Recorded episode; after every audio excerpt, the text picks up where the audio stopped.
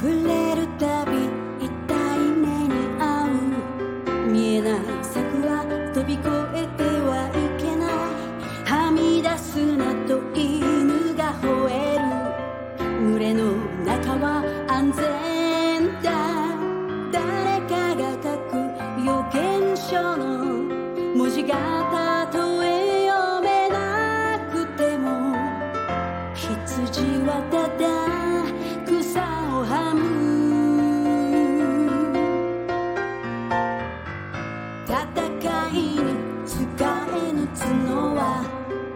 て自分の目をつくのだろう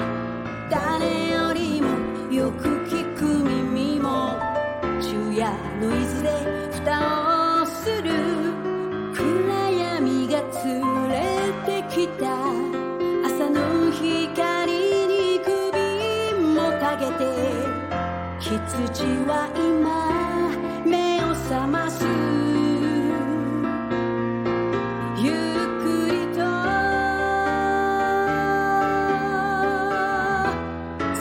て気がつくんだ。羊飼い